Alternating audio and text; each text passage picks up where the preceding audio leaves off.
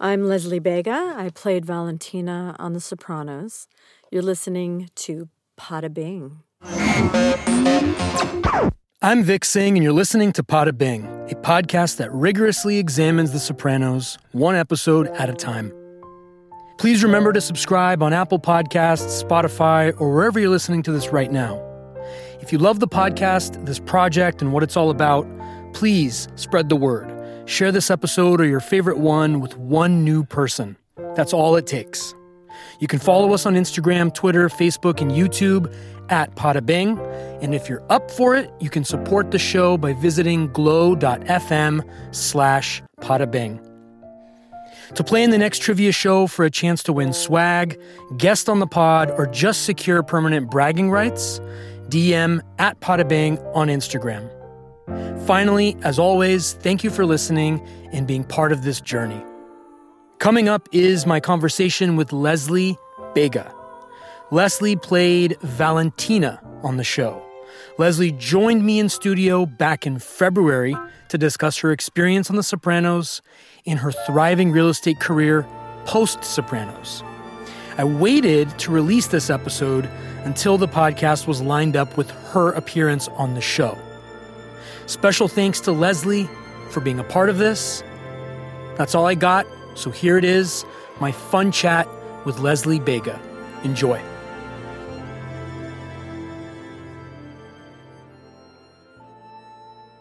So, Leslie, thank you for being here. Well, you're welcome. First off, you're in Tarantino's new movie. I did a little IMDb deep dive before we got together. Uh, Once Upon a Time in Hollywood. Congratulations. What can you share about that? Nothing. Yeah, I didn't. I didn't think so. But no, but I, I can tell you, um, it, it really is a. It's it's nothing. It's basically like a glorified extra little type of bleep. But um, I was at a fundraiser charity event. It was for General Motors, and uh, I was with Penny Marshall, who I did um, Get Shorty with. I I worked on Get Shorty with some fantastic actors: Ben Stiller, John Travolta, Gene Hackman, um, Danny DeVito, and I became friends with Penny, who was such an incredible talent. And I was sitting with her, and I saw Quentin. And during the course of my career, I I studied just the, the great filmmakers of our time. When I, I remember when I was at USC studying film, I was a cinema major and a drama minor. Um, I was obsessed with with the old filmmakers like um, Louis Buñuel, Fassbinder, uh, Werner Herzog, um, Browning, and I would just I would literally devour just these these fantastic filmmakers and, and creators and artists. So Quentin, over the years, along with a few others, uh, had become one of my just favorite filmmakers. I just think he has such a profound perception on not only humanity, but human relationships. Um, I felt the same way about David Lynch when I was studying David Lynch in college, and uh, I saw Eraserhead, and I, I was just hell bent on on meeting him and working with David Lynch one day, and I did. I worked with him on Lost Highway.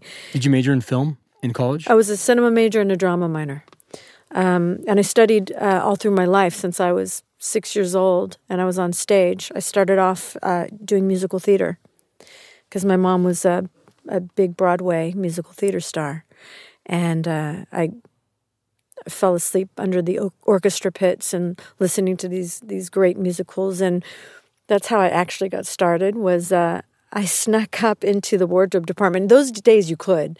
Everything was pretty much open. They're not now, but I would dress up and I would do my you know, my one woman act playing 53 different characters. And I got caught by by the producers and the cast and people that were coming in and they would watch me and I would sing and I, I ended up doing my first play at at seven years old called the the Patriots, and I did my first musical. I did Gypsy, and but you know, my I was growing up watching my mom on stage, Cabaret, Sweet Charity, Bye Bye Birdie, Oklahoma, and these were great musicals that had such an incredible impact on my life. years later, as I studied the great playwrights, because we had we had our library, but we had a library of plays. So I was reading at a very young age Ibsen, Chekhov, Eugene O'Neill, Strindberg, Shaw, Pinter, um, Shakespeare. I would I would recite Shakespeare, and then I ended up studying Shakespeare with one of the number one Shakespearean vocal and teachers in, in the world, um, Patsy Rodenburg. And where was this? Was this in uh, L.A. L.A., in... New York, okay. uh, London, you name it, wherever I can go and study. And I was working with Larry Moss over the last I have been. He's been my mentor and I've been under his tutelage for the last 25 years. I mean, he's he's probably had the most profound impact on my life. That man. He's incredible. Um, so how? Um, I learned so much about the human condition from him because he's been 35 years in therapy and he brings so much to the table. Uh, ironically, in on the, in the last years of Stella Adler's life, I studied with Stella. I studied with Lee Strasberg. I studied with different uh, Roy London, different teachers, um, Peggy Feury, Bill Traylor over the years. Uh, but when I met Larry, the second I met him, my eyes started tearing. I was staring at this man, and my eyes, I just started uncontrollably tearing and crying, not understanding what was happening. And I said, I have a feeling you're going to have such an incredible impact on my life, and I don't know how, but I feel it. And years later, I knew I knew that he did. I think you'd really have to to understand. I can't articulate it. You'd have to understand how he breaks down um, these stories, and he breaks down plays, not just scene by scene, but he goes into the depth of the human condition of life, of relationships, and he studied it, it with such gravitas. Like he's put his heart, soul, and life into studying hum- humanity and people, uh, intentions. And I've just learned a lot about life from him. And I've been introduced to some incredible people through him. Uh, um, from studying Alexander technique to meeting Patsy Rodenburg. I mean, it just, it, it really, he really has opened uh, up my life and in a profound. I, I, I, you don't have time in this podcast for me to go into it, honestly. Yeah. Getting back to what your original question was, studying um, not only the great playwrights, and then years later, you know, I became obsessed with Mamet and with uh, John Patrick Shanley, and and I'd go on my hiatuses when I was on head of the class. I would instead of doing movies like my agent probably wanted me to do, I would go to New York and do Shakespeare in the Park for free because that was that was my love, that was my passion. And I didn't feel like I was getting that on a sitcom. I was getting something else on the sitcom. It was filling another aspect of my career. But my creative and artistic integrity was really fulfilled when I was studying and performing the great playwrights. And, and I still go into my closet and recite Shakespeare. I can recite sonnets right now on a whim, you know, because it's just something that I love so much. Um, so back to the directors. Uh, directors were like playwrights to me as well, and Quentin Tarantino was always someone that I really had a fascination with, um, and his and his unique perception on humanity. So I asked Penny to introduce me, and she did.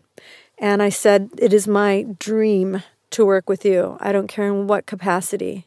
I don't even care if I'm a PA. I need I need to to to study you and to study your process. And uh and I got to have an opportunity to work on this. And it was really funny too because I hadn't seen Brad Pitt for years. I uh, he played my boyfriend on Head of the Class. He hadn't done anything, and his then manager Cynthia Pett came in to work with my manager, Lori Rodkin. Now, Lori, Lori handled the the Brat Pack. We were the Brat Pack of Hollywood. It was Robert Downey Jr., Sarah Jessica Parker, Virginia Madsen, Judd Nelson. I mean, Pete Berg, who's a huge director. Yeah. Uh, uh on and on. And Cynthia came in with one client, and it was Brad. and they were just so happen, happening to cast uh, my boyfriend on the show, and I suggested it him to him to come read, and he came in and read and got it.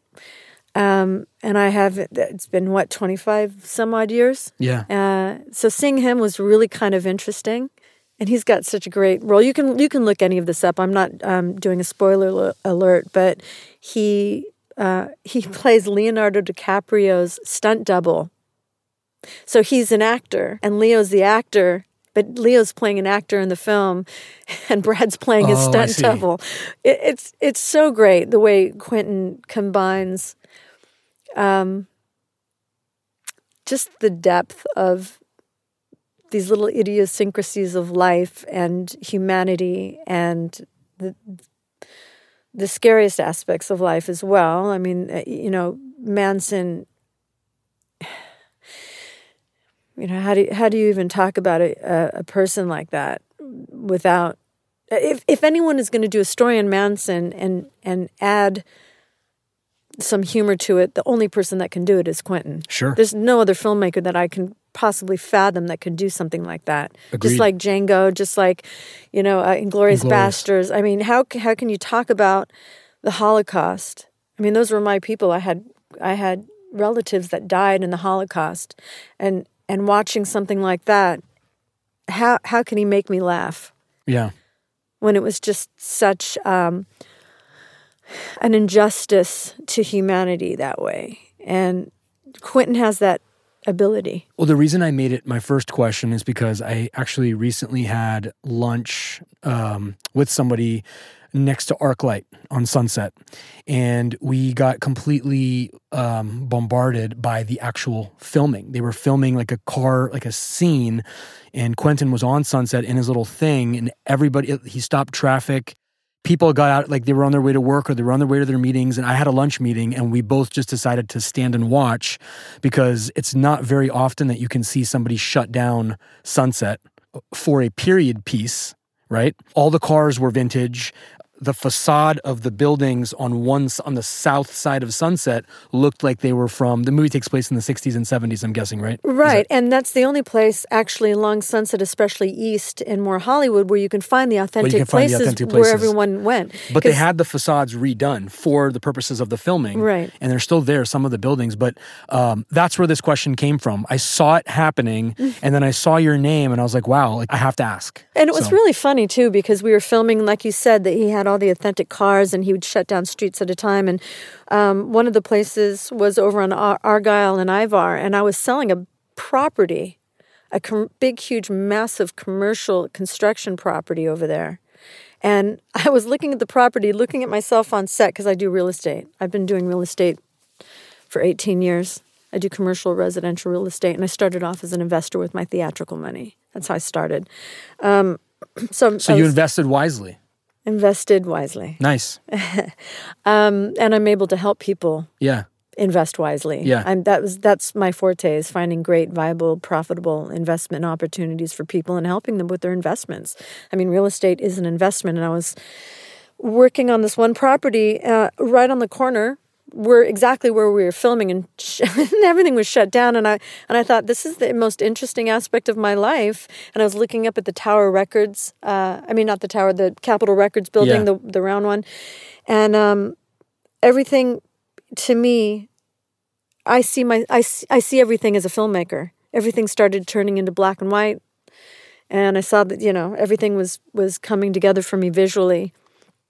And uh, and I mean, it, listen, it, it's it's why I love working with these incredible filmmakers. This is why, because they're so true to the integrity of the craft, and they're Yeah. not they're not gonna they're not gonna walk through anything. They're their whole mission is to tell the story exactly how it is. And during those days, whether it was whether these my mom recalls these days going to Tommy's Burgers, and that's we were filming at Tommy's. We were filming at all these different iconic spots. Uh, El Coyote was there since the '60s, and I grew up here. Your mom was a stage actress? She was a Broadway star, yeah, stage actress, and then she, um, and then out here when she came out here, she, they were just doing like my mom and my dad. My dad on the side of his business, they would do theater whenever they could, whether it was community theater or whatever theater they could, because they just loved it. Yeah. Um, so uh, you're talking about filmmakers, and in my opinion, David Chase is a filmmaker. He is actually is a filmmaker, but the show is very much cinema. Um, how did The Sopranos happen for you? What's the backstory? Well, it's incredible that you say that. Let me let me just comment on on what you just said. Um, he's an incredible filmmaker, and I think he was probably the first artist to come out in television and create a cinematic version of television. Because if you think about it, everything that came out after him on Showtime, HBO, and I and I devour it now, whether it's Ray Donovan or Fargo, all these I mean, there's some incredible epic television going on right now. And I think he I think David Chase was on the precipice of that, creating that visually, artistically, in every way. Um, how it started for me was one of my favorite casting directors, Georgianne Walken. She's married to Christopher Walken. Of course, yeah. Another one of my favorite actors. And she's brilliant. I mean, that can't be understated. Um, she was casting Valentina, and I, I heard that they had a hard time finding her. Finding Valentina. Finding Valentina in New York. And uh, I had just come off of doing a, a Shanley play in New York, and I was back in LA. And I had a manager at the time that was semi working with me. He, w- I didn't have an agent.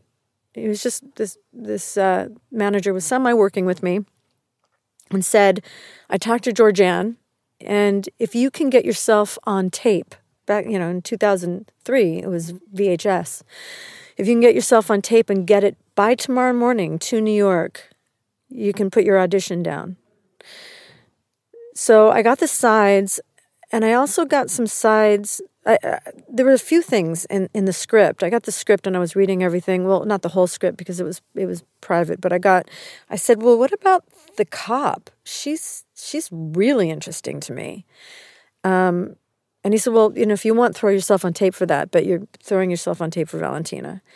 So um, I called a casting director friend of mine here, Karen, very talented casting director, and uh, I said, "Hey, can I borrow your camera?" She goes, "Yeah, I'm not in town, but uh, my boyfriend's at home. Just you know, go in the door. It's open. Use the camera."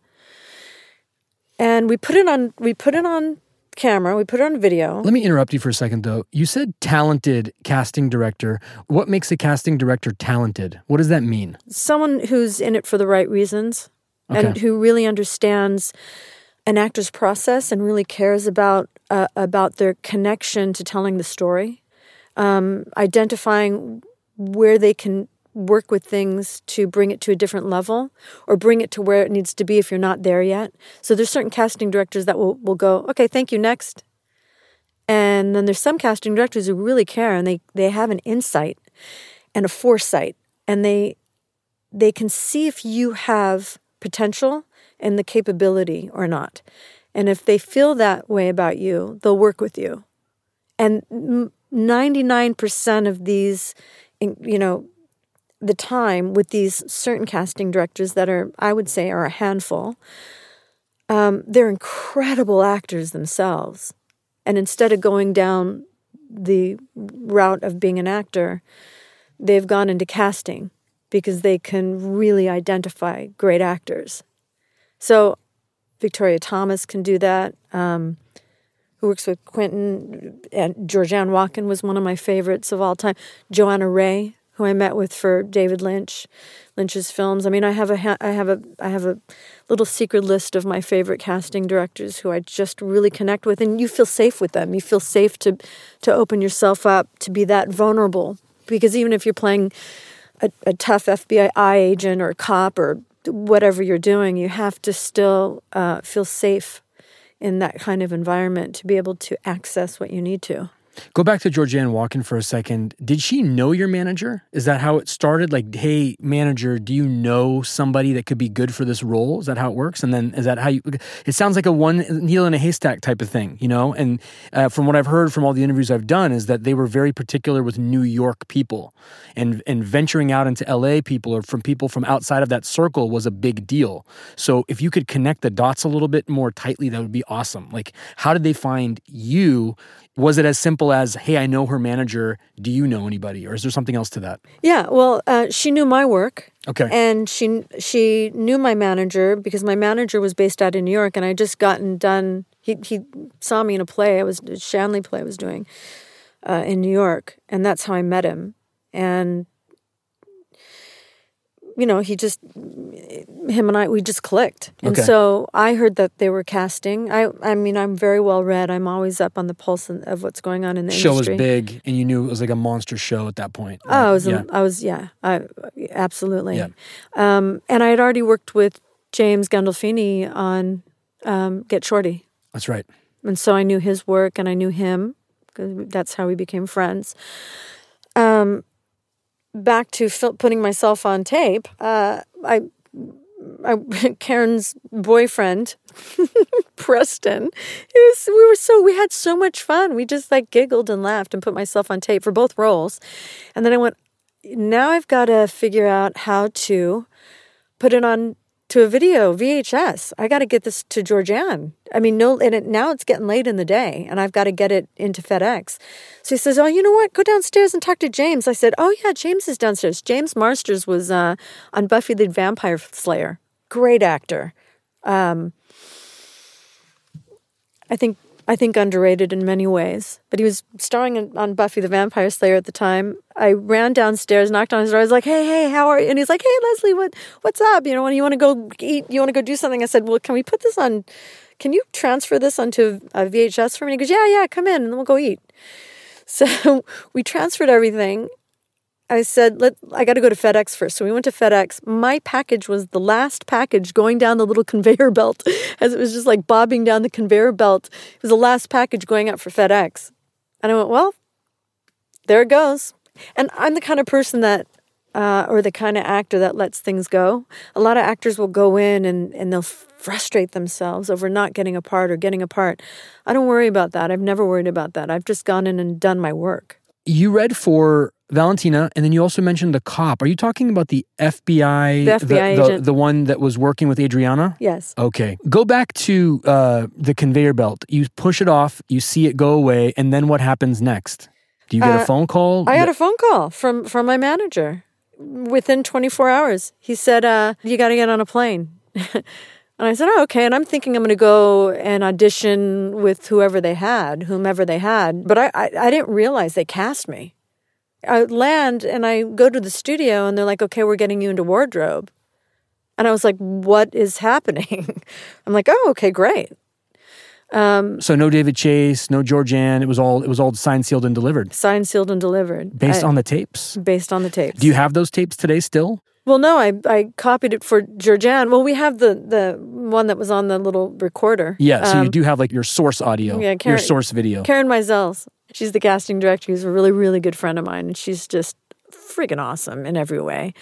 So you get there, you get the wardrobe. Were you were you tripping out about the wardrobe? Because Valentina had some nice pieces to wear. I looked at Juliet, the costume designer, and I was like, "Wow." I said, "You're you're going to make it really difficult for me to go back into normal clothing after this." Yeah. because the clothes the clothes they were putting on me was was uh, I mean, you know, high end, Worthy high, of an art gallerist. and and high end couture. Yeah. it was it was it was high end couture clothing.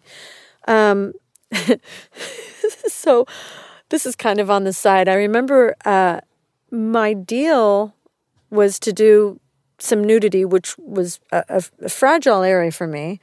Um, Did you know that before you got on the plane? Yeah, it Okay. was. Look, I, I it was Sopranos. Yeah. I knew what I was game. in. Knew I, I knew what I was in for. Um, I just didn't know to what extent. Until we were at the table read through, and I actually had the script in my hand, and I'm like, oh boy, how am I going to do this? Um, and fortunately, uh, you know, I had a great relationship with Jimmy, so I had implicit trust with him. So I looked at Juliet, the costume designer, and I just said, "You're going to make it really difficult for me to to go back into my my Levi's." Um, read the script, realized that you know there was more nudity than I thought there would be, and when every time they kept bringing me back, there was more and more nudity, and so I finally I I, I went into uh, the producer's office, Ilene Landress, and I said, you know, I love you. I'm coming to you with an open heart with this, but you know, all this nudity is not in my contract. But if you trade me my clothes, maybe we can work something out. Because I knew they weren't going to pay me more. Yeah. Uh, but I, I thought, you know, I, I can bargain and, and make a deal with them, which is why I'm so good in real estate. Did it work? Of course it did. I got to Awesome. eat my clothes. I've got some stunning clothes from from the show, but what am I going to do? I can't wear it out on the street. Of course not. I, I like to go under the radar and incognito when I'm out in public. I dyed my hair blonde at one point because I was getting harassed at, uh, to a certain extent, and I thought I'll just dye my hair and Because of Valentina? because of Valentina. Yeah. Really? How recently was that? Every time it's on. So even people who hadn't seen the show that are just catching up on the show are getting But it's always on. It's on demand. Right. Yeah. So pe- there's people that are new fans every day. watching- They go on the internet and they find my email address because uh, uh, because I'm a real estate broker. Right. So they're finding You're a civilian. I'm a civilian. Yeah. That's not like a daily problem for you, right? How, Oh, it's been a huge problem for me huge because people have reached out to me pretending to be interested in real estate just to get to know me. So I'd have my assistant vet them Yeah. and go through, you know, um, I always the the first way to get someone to hang up is to ask them for the proof of funds.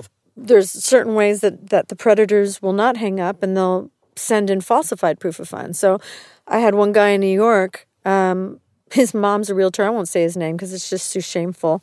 Uh, Raymond Sakura. But uh, anyway, he emailed me uh, trying to get me to show him some homes, sent me falsified proof of funds from uh, from Chase Manhattan Bank. And when I received it, I was like, this doesn't look right. And I called Chase to verify the manager of the bank and to ask if this letter from the bank was was uh, legitimate. And of course, it wasn't. Um, and that's a that's a felony. Yeah. Unfortunately, I had to submit what he had sent me, and they got a hold of him. The sex scenes were uncomfortable. I would, can't even imagine what it must be like, to be honest with you. It's uh, you're putting yourself out there into the world, to say the least. How did you prepare for that? How did you prepare for that role? How did you get into Valentina? What aspects of Leslie Bega are in Valentina, if any?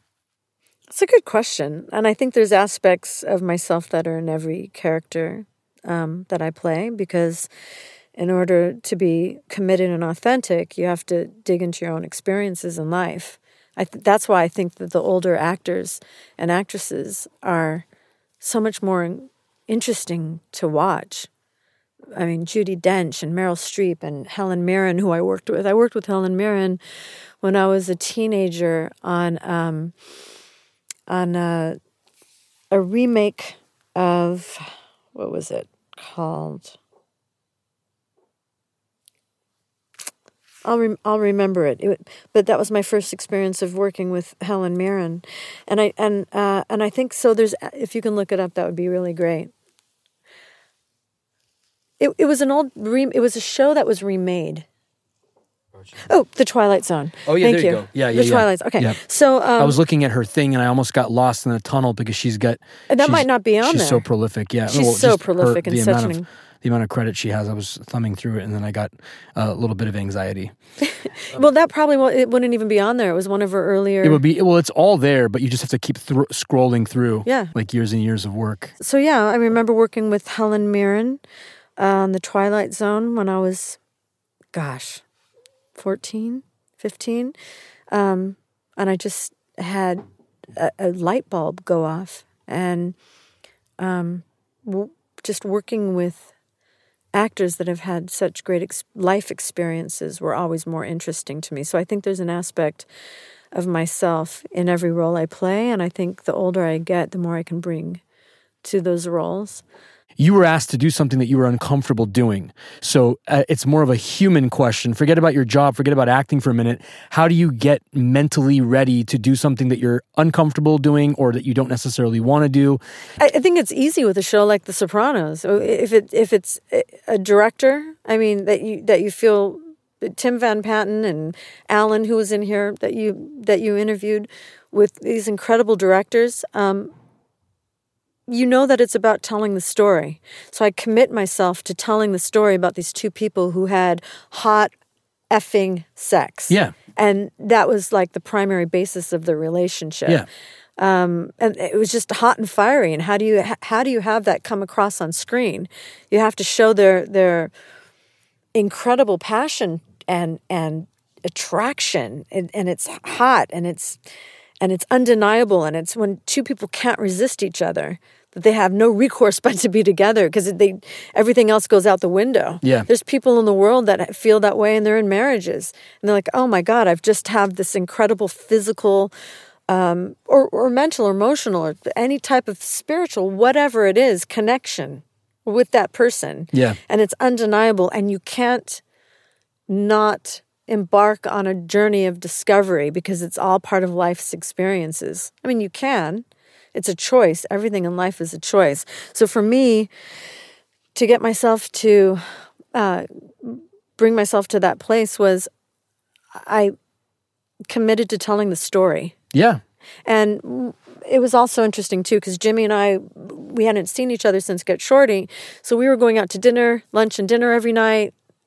Um, we'd go to different restaurants, and we got really comfortable with each other. So that that was another part of it too. And we would talk, and Um, That's interesting when you know you're going to do something that, that that's that sort of intense and, and um, aggressive, I guess, you need to f- get comfortable with each other. Mm-hmm. Otherwise, it doesn't come off, it doesn't translate on camera. right, And, it actually translated very nicely. I mean, for obvious reasons, but like it actually looked like again you were you were in the moment, and what you're describing kind of explains how. Right, and and that backstory for for Jimmy and I was very different than my backstory that uh, Joey Pants, I call him Joe Pantoliano, and I created. So, for instance, um, Jimmy and I would go out to dinner, and we would just connect, and we would we we created a more intimate relationship together. So when we did have these things to go into, you know, we had a, a, a very deep relationship and friendship and love for each other um, and felt safe with each other. Uh, Joey Pants, on the other hand, I arrived. He was it was one of my first scenes with him, and I was like, "Oh God, you know, we have to portray that we've been dating and we have this incredible connection." And I just met the guy literally this morning Yeah. at the table reading Yeah. through what am I going to do. So, uh, so I went up to him and I said, "Hey, what do you think about creating a backstory with me?"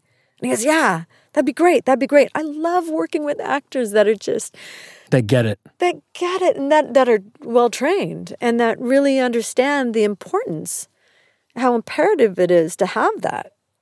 Um, some of them just will, will be like, you know, I don't need to learn my lines and I don't, I'm just going to go with the flow and be in the moment. That's fine. That's their process.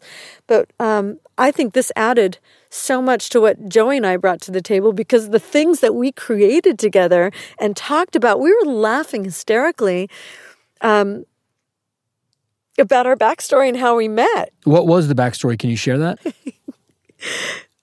And one of them was, uh, one of 'em- I love Joey for this reason. One of them was, um, okay, how we met was we, uh, we were out at some nightclub. Now, I, I'm somebody personally who's, I don't drink, I don't, dr- I don't do drugs, I don't smoke, I never have. I just, so it was kind of strange creating this, but it was, that was the, um, the more fun. Um, we met at night a nightclub and we got drunk off of our asses and started snorting crystal meth and screwing in the bathrooms. And the next thing you know we were up for 3 days in a row going to these underground underground clubs in New York where they have that pink foam that falls. And like we did we did this whole backstory of our debauchery of a relationship. And it and it was so exciting and so fun. And I think it came across too because we had when you see Joey and I uh, you know come on uh, into the scene together you're like what what's going on with these two people and it's so interesting to watch our Well, her whole dynamic with him is, especially with Tony, is that this guy's idiosyncratic as hell. oh yeah And so that the backstory played into that. Oh, yeah, which is why we created that. And Yeah. and and Joey's one of those actors that are just so committed. He's so brilliant. He just commits to everything, and Yeah. and uh, that's why I love working with him so much. Um, and then you know we meet, and then Tony and I meet, which is a completely Tony and I meet, and it's a completely different. Um, I want to say a whole different realm of of a relationship, which is actually reflected by the backstory that him and I had. There is a, a, a deeper intimacy, and for him for him to go out of his way to not only steal, uh, you know, Ralphie's horse, but he you know he take he steals his girl, steals the horse, and kills him over over me and over over all of this.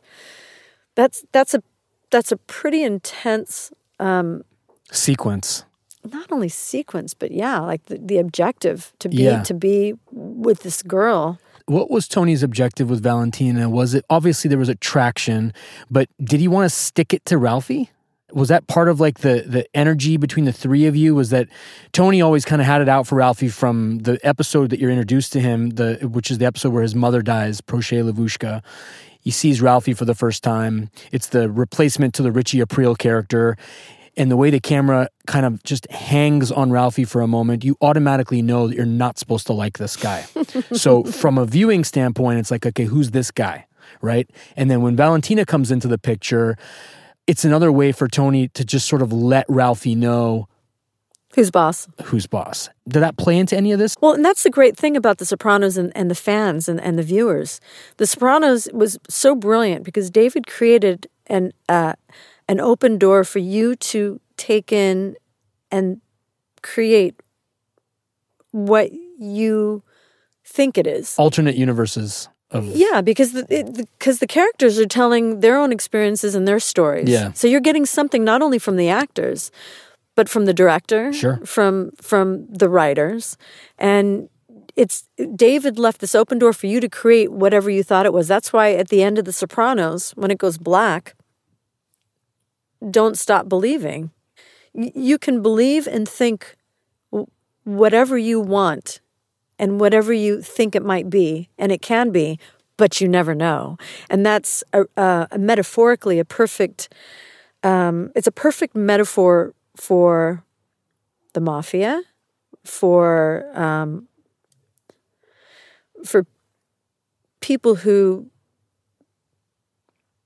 live their life doing things of this nature, and uh, and and you never know. You never know what's coming. You're, you if you don't have your head on a swivel twenty four seven in that type of world, even if you do have your head on a swivel, You're still in danger.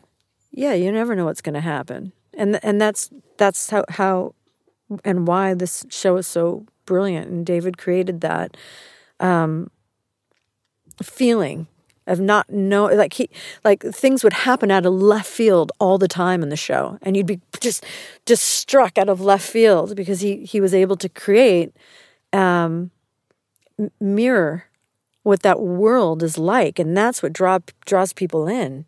There's people who have a very predictable life in this world. They get up they go to work it's nine to five they, you know and and they come home and they have their dinner you know it's like it's it's it's um uh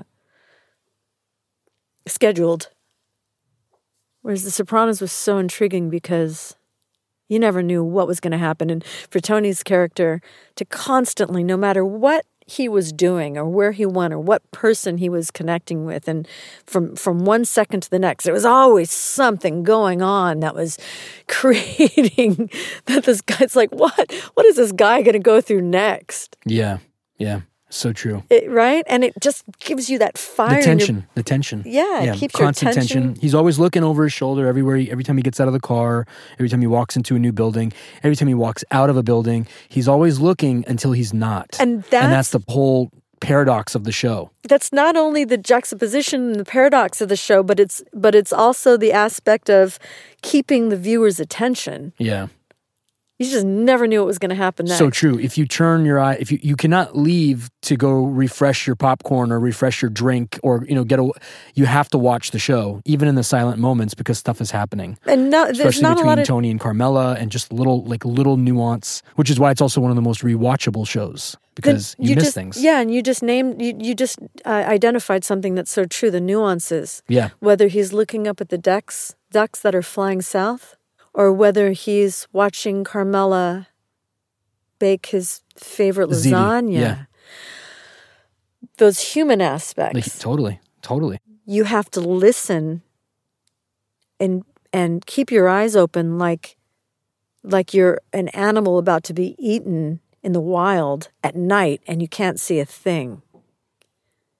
That's the tension and tension that he created Yeah, in the show. 100%. So you appeared in seven episodes beginning in season four and continuing through most of season five. How did you feel about Valentina's final moments, the outcome? Um, you know, again, I think they left her wide open because she didn't die. No. You asked me if I felt it was too abrupt. I don't think that anything. I think everything is is in its right place always, and with- Radiohead. everything is always in its right place. That's right, Radiohead. If if you think about the type of even the writers, just the brilliance of these writers. Everything everything is so specific. Um, they they may have had a plan, and they may not have. Who knows?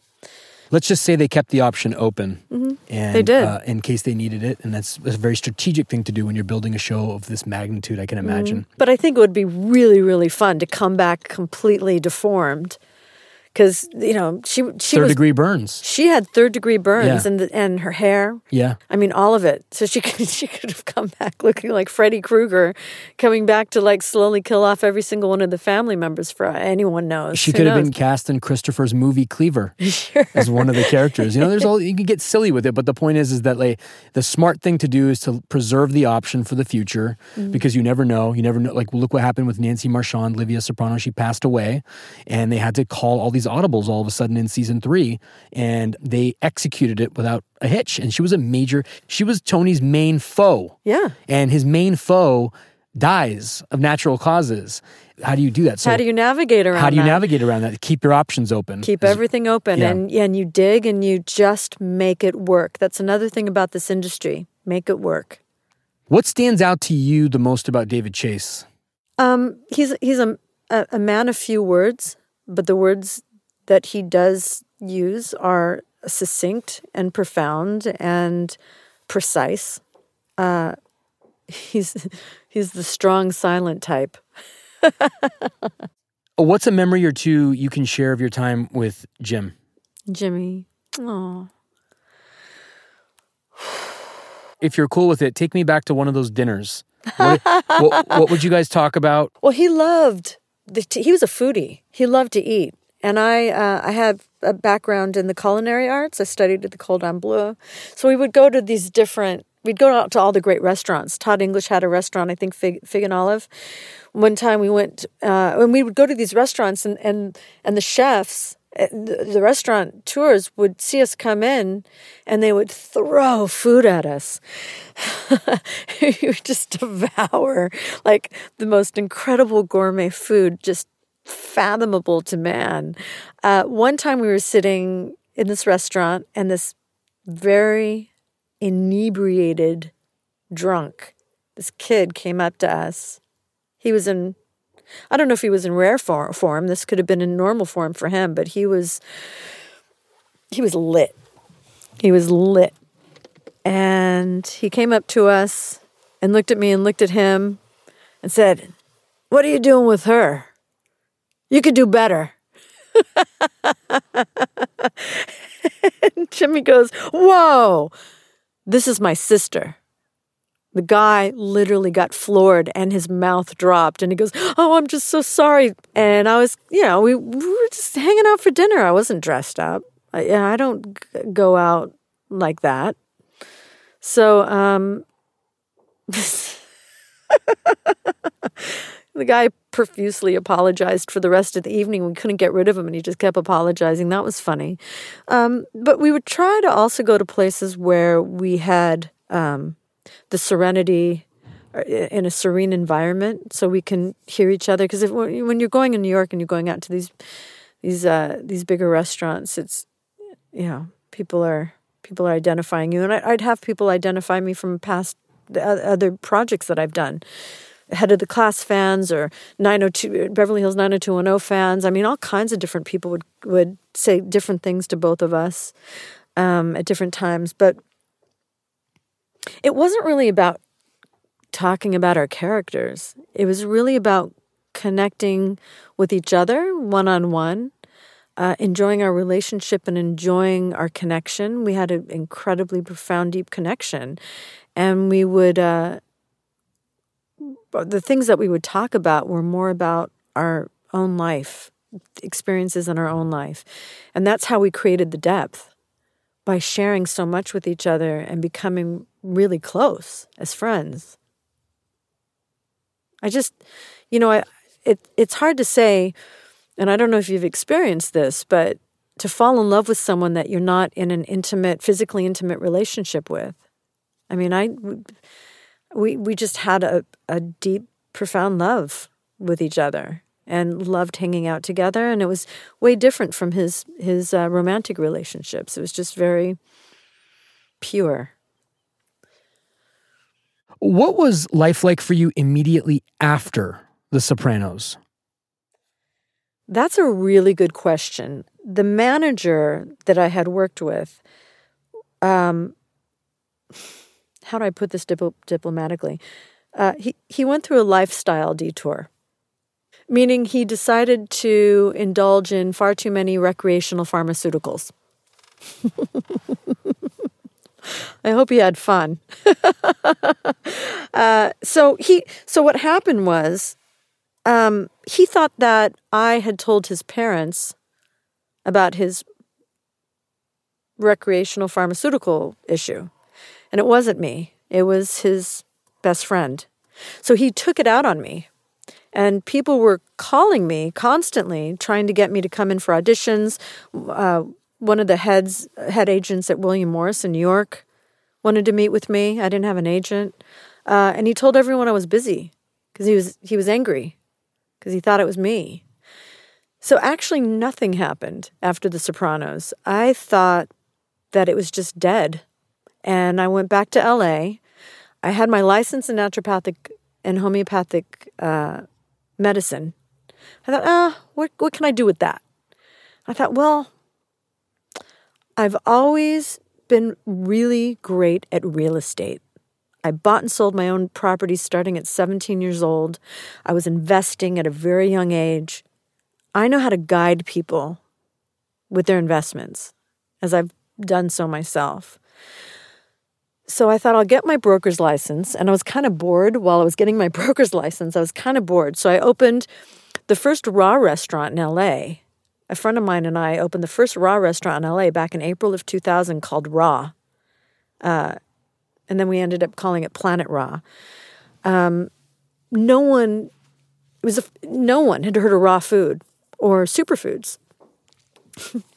and uh, I also had a friend that was getting airlifted and dropped into the middle of the Amazon and coming back with all these superfoods.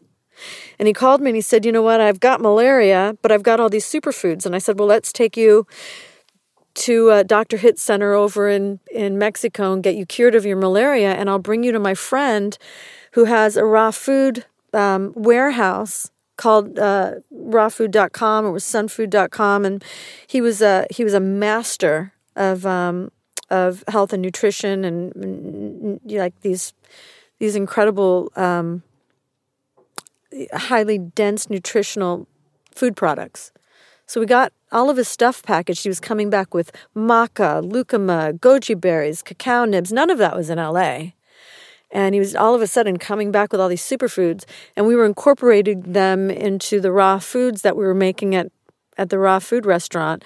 And I thought, I'll just do this on the side for now while I'm getting my broker's license. So that was just kind of like a little sidestep. Mm-hmm. Got my broker's license. Um, and then I went full fledged into real estate because everything was dead. And and at that point, What year was that?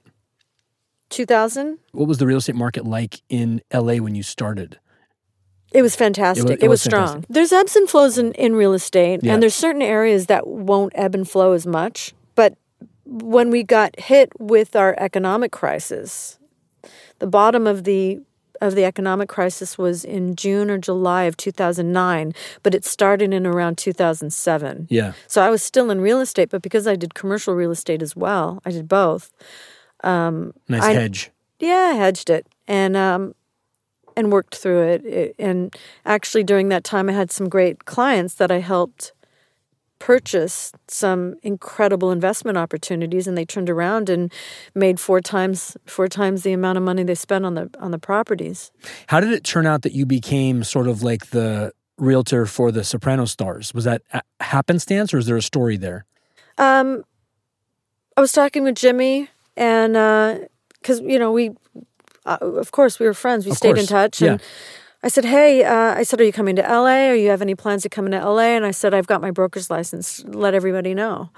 Um, t- talked with everybody I knew from Joey, Lorraine, Edie, everyone I c- could connect with and, and, and talk to about it. I did. I said, if you're looking for anything, a good, viable, profitable investment opportunity, if you just want to put some money aside and you want to invest something, but you're not, you know, stocks are too precarious for you, you will always make your money back in real estate. And every time I would go to the um, global economic conferences, even during the crisis, I would notice that properties annually would increase 1% to 3% annually, no matter what. Yeah. They would go up. Even if they'd snail up, they'd go, they'd, they'd increase. Up is up. Up is up, especially, yeah. well, especially in LA. Sure. Um, and certain areas of New York. So, then uh, I just reached out to a lot of people in the in the theatrical industry. Um, you hustled. That's but I awesome. wasn't hustling without something to offer. Course, I was hustling saying, course. I can help you. Right. No. I can help you with your finances. I can be your go to person. Yeah. If you want to know what the market's doing right now, if you want to know price per square foot in a certain area, if you want to know what your ROI or your, your, your profit margin is going to be, if you invest in something and you flip it out, I can help you with that. Mm-hmm. This is this is my forte. I'm really good at it, and uh, that's how that that's how I ended up starting just working with everybody. Um, word of mouth from the show, yeah, yeah word of mouth, and, and they all you referred start... me. Trickles down from there, and then with friends, I would give a I would give a certain percentage of my net commission and I would say, "Hey, let me help you." Right, right. If, let if me give you something back. Yeah, if you're, you're, waiting, if you're waiting tables and you want to receive a, a nice check just for being a consultant because you can't do referrals anymore but you can you can pay someone to actually come on and, and help you as a consultant. What does that mean you can't do referrals anymore? Well quote unquote referral fee is pretty much illegal now. You can't you can't offer referrals but you can say hey you're helping me and you're bringing me clients and i'm helping your your friends. So you're now a consultant because you're helping your friend you're helping me and you're helping the introduction. So that it's playing with language. Mm, little, yeah. It's all creative, it's isn't all creative, it? Yeah. But you have to do it legally. Of course, of course. I come from the world of law, so What kind of lawyer are you? So I went to law school and then I got a advanced degree in tax law. So I'm I'm a trained tax lawyer, but uh, I'm I've always had a creative bug. I'm a failed musician, and that's why I'm really good with audio. Don't say failed. Yeah, well, I'm here. You're a so, musician, and, I, am doing that's what not I, failed. I'm doing what I want. You, so. Do you do you still play music? I do, and I also um, am, have built this company where I'm able to pursue. Like we're, we're doing a Radiohead project, so I'm you know like that's I'm I've found my way. It took me a while, but uh, very inspired by David Chase because he did a lot of his best work later because he was trying to figure it out. You and, he, and he did figure it out. You don't always figure it out. And I'm not saying that I ever will even get like even to be a tenth of what he is, but the mindset that I have is just keep going. Like you keep going in the direction you want to go and you'll get there. I I, I agree. And I think that that uh, relates and reflects every aspect of life. But it was really interesting because I think David had another script that he submitted before The Sopranos, and they said to him, um, why don't you write about this subject? This is something that I heard. Yeah. But I, and I don't know if there's a lot of conjecture out there. A lot. One thing that is kind of been established is that this was pretty much DOA. They were not interested.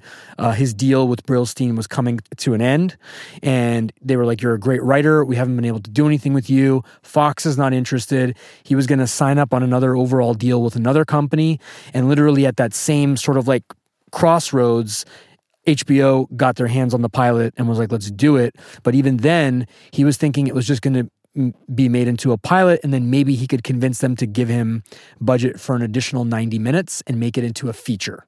It's a case study in like keep going. You never know what'll happen.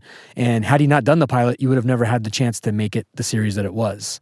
Uh, okay, wrapping up lightning round. I'm going to say a name and you say the first word that comes to mind. James Gandolfini. You want me to say one word? One word. How can I say one word for Jimmy? I can say two words. Sure. He was a devil angel.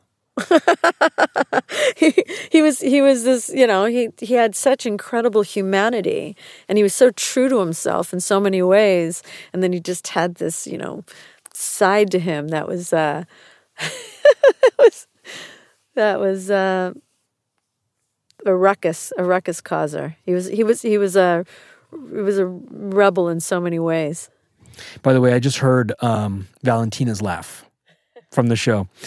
Uh, David Chase, savant Joe Pantoliano. uh um hilariously brilliant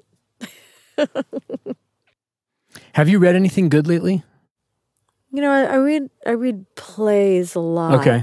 And I and I'm an avid reader. I read the papers. Yeah. I read uh, New York Times, LA Times, New York Times, USA Today, um, New York Post. Like I'll I'll constantly be reading the news. It sounds like you have a pretty steady media diet then. Yeah, I'm I'm you know on my Sundays I'm not watching I'm, I'm watching 60 Minutes. I'm you know and and if I'm not doing that and I really want entertainment, um, I go to the opera a lot, uh, or I go to plays a lot. One of my dearest clients is the head conductor for the LA Opera. Him and his wife. I, I gravitate towards more cultural things. I go to museums a lot, and I'll go by myself.